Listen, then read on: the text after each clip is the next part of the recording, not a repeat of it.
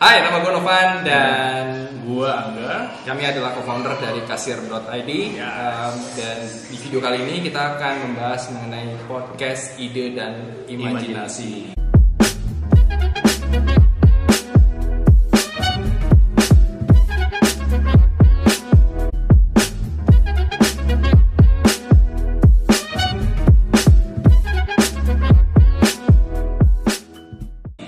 Ya, kenapa ide dan imajinasi? Hmm. Karena kalau menurut gua membicarakan ide dan imajinasi itu seperti memberikan nutrisi buat kepala kita, bisa bikin kepala kita jadi fresh gitu ya dan uh, ada banyak warna baru lah dalam hidup kita gitu. Kalau gua ngambil dari sebuah quote bijak gitu ya, great minds discuss ideas gitu ya. Jadi uh, ini adalah satu cara kita untuk bisa ngebentuk pola pikir yang baik. Mungkin cara pemikirannya itu akan jauh lebih uh, maju gitu ya kalau kita membicarakan lebih banyak membicarakan ide daripada membicarakan kejadian atau menjadikan atau membicarakan orang. Ya biar uh, membicarakan orang tuh bagiannya lambe turah lah gitu ya. Jadi udah terlalu banyak lambe turah tapi belum begitu banyak orang yang membicarakan tentang ide gitu. Makanya di sini kita hadir untuk membicarakan mungkin ada banyak ide-ide yang memang udah lama berkembang Hmm. atau mungkin ada ide-ide baru dan kita akan bahas uh, tuntas di podcast ide dan imajinasi ini gitu. Ya. Ya itu mungkin buat itu orang-orang yang uh, bingung mau bikin usaha, mau mau punya, gue mau jalanin sesuatu, Iya. gitu, udah punya waktu, tapi uh, bingung mau ngapain. Nah ini Yes. podcast ini harapannya emang salah satunya supaya apa kita sharing ide, orang yang nonton bisa dapat uh, ide dan akhirnya bisa manfaat gitu. Iya. Mungkin kalian melihat atau mendengar sendiri uh, ada banyak banget back sound di uh, podcast ini ya karena memang kita penuh warna ya gitu ya. Jadi nggak cuma suara kita doang tapi juga ada suara-suara uh, dari manusia-manusia yang akan tumbuh berkembang menjadi manusia yang Menjalankan ide-ide ini mungkin. ide mungkin ke depannya seperti itu. Tapi jangan khawatir, yang penting kita fokus ke idenya aja, oke? Yep. Nah, kalau kita ngomongin ide, ini kan uh, ada banyak cara banget ya untuk mendapatkan ide gitu ya. Hmm. Uh, Kalau gue pribadi, gue biasanya mendapatkan ide itu di tempat-tempat yang memang sesuai dengan mood gue gitu. Hmm. Kayak misalkan gue senang tempat-tempat yang rimbun, tempat-tempat yang rindang, kayak- di taman atau mungkin uh, di pegunungan atau ya bahkan kayak di komplek perumahan gue sendiri ini tergolong rindang sebenarnya karena ada banyak banget pohon yang ditanam di sini gitu dan gue sering banget dapat ide kalau misalkan gue lagi nongkrong di teras sambil Hmm. uh, menikmati kopi gitu ya Atau nongkrong di kamar mandi. ya itu salah satunya gitu jadi kalau nggak ada uh, apa tidak selalu di tempat-tempat rindang tapi juga kadang-kadang di tempat umum seperti di toilet gitu ya Jadi mengeluarkan mengeluarkan sesuatu itu biasanya begitu plung, langsung muncul ide gitu Langsung. Jadi gambarnya bukan lampu lagi. bukan lampu lagi tapi ya Iya. gitu ya atau juga mungkin di tempat-tempat eh, lainnya kayak misalkan di tempat tidur gitu misalkan Hmm. nah ini paling sering juga eh, dapat ide kalau misalkan mau istirahat mau tidur Ya, bisa tidur, tidur. Hmm. terus tiba-tiba uh kepikiran sebuah ide hmm, itu biasanya kalau Jadi udah seperti tidur. itu jadi nggak bisa tidur tuh cara yang paling terbaik ya udah bangun dari tempat tidur terus nulisin sesuatu atau mungkin otak-atik di komputer intinya Hmm. ngeluarin idenya itu dari kepala ke Ya. entah itu ke buku atau itu ke eh, notepad gitu misalkan atau di Yep. Evernote gitu. Benar pada dasarnya sebenarnya ini sih eh, di saat kita relax, kita senang itu biasanya ide keluar tuh kayak Hmm. mungkin beda sama Mas Nova nih. Kalau gue malah kalau ketemu orang banyak lagi ngobrol gitu, sambil bercanda terus ya orang itu cerita gitu. Kadang-kadang kita ngelihat ada referensi-referensi problem-problem orang-orang yang kelihatannya ini bisa jadi solusi nih gitu. Atau ada dari solusi orang yang pas kita lihat eh ini kayaknya bisa nyelesain masalah yang ini nih gitu. Gitu sih. Tapi kadang juga eh, gue kadang-kadang kalau terdesak tuh juga akhirnya jadi keluar ide cukup ekstrim sih mas gitu. Karena emang banyak orang Bukan berarti Indonesia- seneng ya, bukan berarti Oh, seneng iya. terus. Karena ini kayaknya udah umum ya orang-orang kalau di kondisi terdesak tuh pasti ada ide luar biasa, ada Hmm. ide jenius yang muncul. Makanya kita uh, terkenal dengan istilah SKS uh, sistem kebut semalam. Jadi kayaknya rentang waktu 8 jam itu seperti membuat kita jadi manusia super gitu. Kita jadi punya punya tenaga, punya pemikiran yang luar biasa hebat sampai kita bisa menyelesaikan tugas apa pun yang kita uh, kerjakan yang tadinya dikasih seminggu tapi bisa dikerjakan dalam waktu 8 jam. Jadi Iya. uh, memang salah satunya itu dorongan uh, kepepet itu bikin kita bisa punya ide-ide brilian gitu. Betul. Tapi di balik ini nih mas, maksudnya ide ini kan cukup bagus ya. Maksudnya Iya. kalau orang tuh kalau cerita tentang ide tuh, eh, apalagi kita ngelihat ide-ide tuh banyak banget yang yang eh, berjalan sekarang tuh dari semua dari ide-ide yang mungkin cuma diomongin eh, cuma obrolan warung, tiba-tiba jadi kenyataan jadi besar gitu. Hmm. Nah, tapi di, ada satu sisi di mana ini cukup sering terjadi ya. Ide itu orang rasanya jadi mahal. Ya. Jadi orang tuh banyak banget orang nggak mau share ide karena Hmm. takut diikutin sama orang gitu. Padahal eh, kalau kita berdua ya, Ya. kita lihat kita percaya kalau ide itu sebenarnya satu persen gitu. 99 persen itu gimana mengeksekusinya gitu dengan baik. Gitu. Ya, jadi kalau misalkan kita punya ide, justru lebih baik ide kita tuh diceritain gitu, tuh ke orang-orang gitu, bukan Iya. bukan untuk kemudian ditiru atau mungkin dicuri ya, ya, ya ide ide dicuri mungkin ada gitu ya, Hmm. tapi eh, ide yang menjadi sukses atau ditumbuh tuh eh, jauh lebih sedikit daripada ide yang dicuri. Iya. gitu. Dan biasanya kalau kita ceritain ide kita ke orang lain dan orang lain punya perspektif tertentu tentang ide kita itu bisa jadi malah idenya jauh lebih keren, jauh lebih, Hmm. kaya gitu dengan eh, yang sebelumnya gitu. Betul. Ini terjadi juga waktu itu kita bikin kasir ya pertama kali. Hmm. Kita kepikirannya cuma bikin eh, point of sale sederhana aja gitu. Yep. Tapi begitu kita cerita tentang eh, kasir ini ke orang lain, ada banyak banget masukan. Kita ceritain Hmm. tentang retail landscape Indonesia seperti apa. Di Hmm. situ baru kita muncul ide bahwa sebenarnya yang dibutuhkan oleh si pedagang ini bukan sebuah sistem, tapi sebuah ekosistem, Ekosistem. gitu ya. Hmm. Nah, ketimbang kita ngasih cuma point of sales doang ya, sebagai alat pencatatan, kita ngasih mereka sebuah ekosistem di mana mereka punya punya benefit yang mereka nggak bisa dapatkan sebelumnya di tempat lain gitu. Dan ini jauh lebih jadinya jauh lebih berguna buat mereka. Betul. Powerful banget jadinya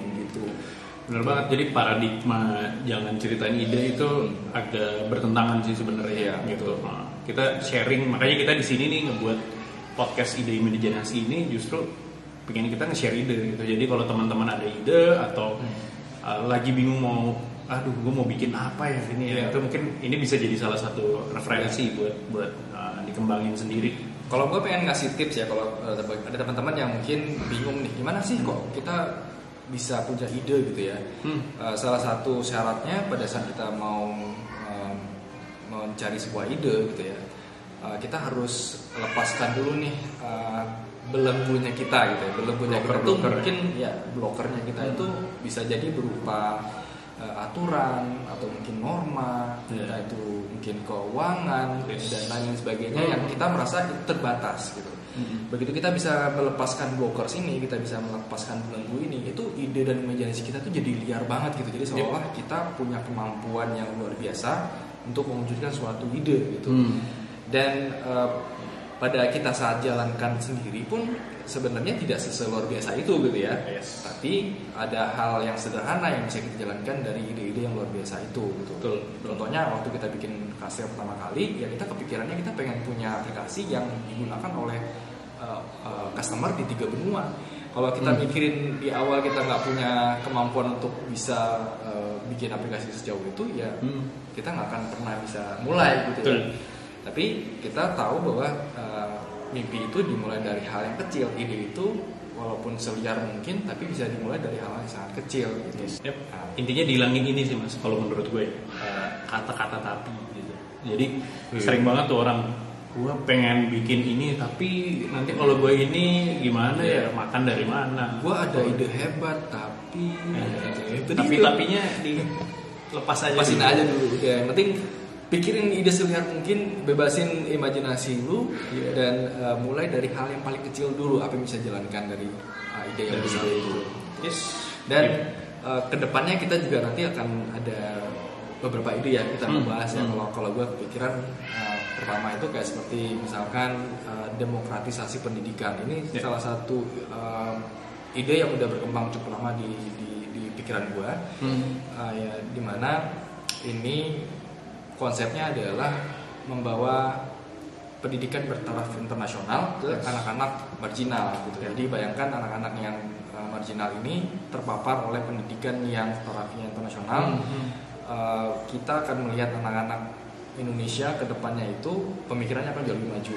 Jadi Kesetaraan pendidikan. kesetaraan pendidikan tuh. Oh, Jadi uh, kurang lebih sebenarnya mirip apa yang kita kerjakan di kasir di mana Hmm. kasir itu kita menyediakan kesempatan ekonomi yang sama buat UMKM yang terutama di level mikro dan nano gitu ya biar Hmm. mereka bisa punya benefit yang dimiliki oleh uh, pedagang-pedagang di level kecil dan menengah gitu. Yes.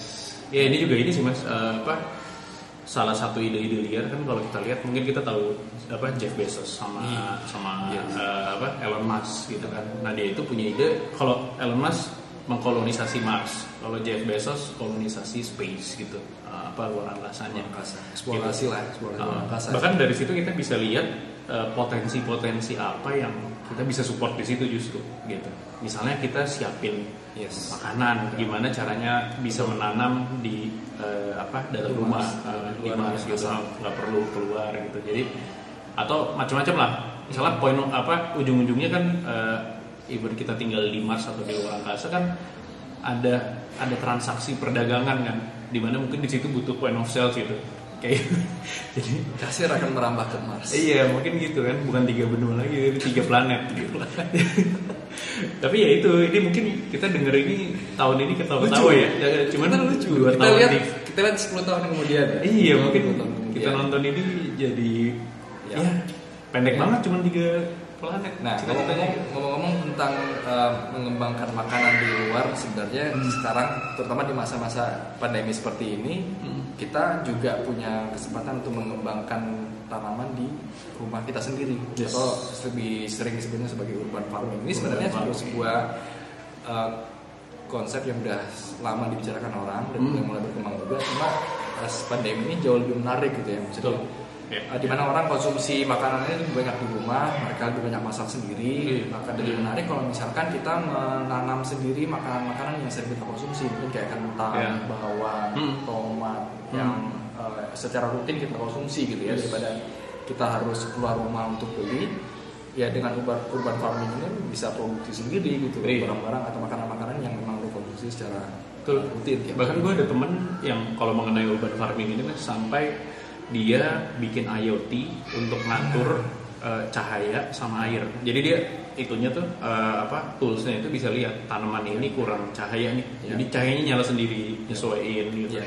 Yang di mana dia bisa buat panen yang tadinya Ya. mungkin eh, empat bulan bisa jadi cuma dua bulan gitu. Ya. Jadi hal-hal kayak gitu sebenarnya banyak banget yang bisa di share sih. Dan IoT ini memang sekarang makin sederhana ya. Maksud gue sederhana itu semakin gampang untuk orang mempelajari dan Hmm. bikinnya gitu. Kalau dulu Betul. mungkin cuma segelintir orang atau Yang bisa- anak-anak yang punya orang-orang yang punya pengetahuan eh, ilmu komputer Ya. atau elektronika yang bisa menguasai. Bisa. Tapi sekarang IoT itu gampang banget buat dibuat, gampang banget untuk dirakit karena emang secara komponennya itu sudah sederhana, jauh lebih sederhana daripada Yes. eh, dulu gitu. Dan Betul, betul. Nah, kalau ngomongin IoT ada hal yang jauh lebih menarik lagi nih. Kita bisa bahas tentang yang namanya smart home. Ini Hmm, smart home ini hmm, juga hmm. salah satu topik yang udah mulai uh, menghangat juga karena Yep. ada banyak orang yang sudah punya uh, peralatan yang bisa dikontrol lewat uh, wifi-nya gitu kan. Uh, lampu yang bisa Iya.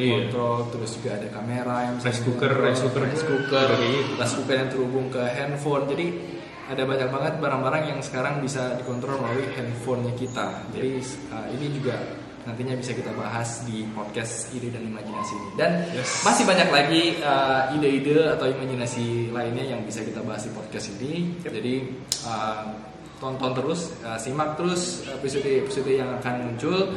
Jangan lupa uh, likes, uh, subscribe. di sini eh nanti beda ya Ya pokoknya di, di bawah ini tombolnya uh, subscribe dan share juga video ini biar Iya. kita bisa update terus uh, ide dan imajinasi yang akan kita bahas di podcast ini. dan juga ini kalau teman-teman punya ide di komen kasih tahu aja gue punya ide gini yang menurut kalian itu bisa di share bisa Ya. bermanfaat buat Buat siapa? banyak orang gitu Oke, itu sekian dari kami. Sampai ketemu di episode berikutnya. ya Bye.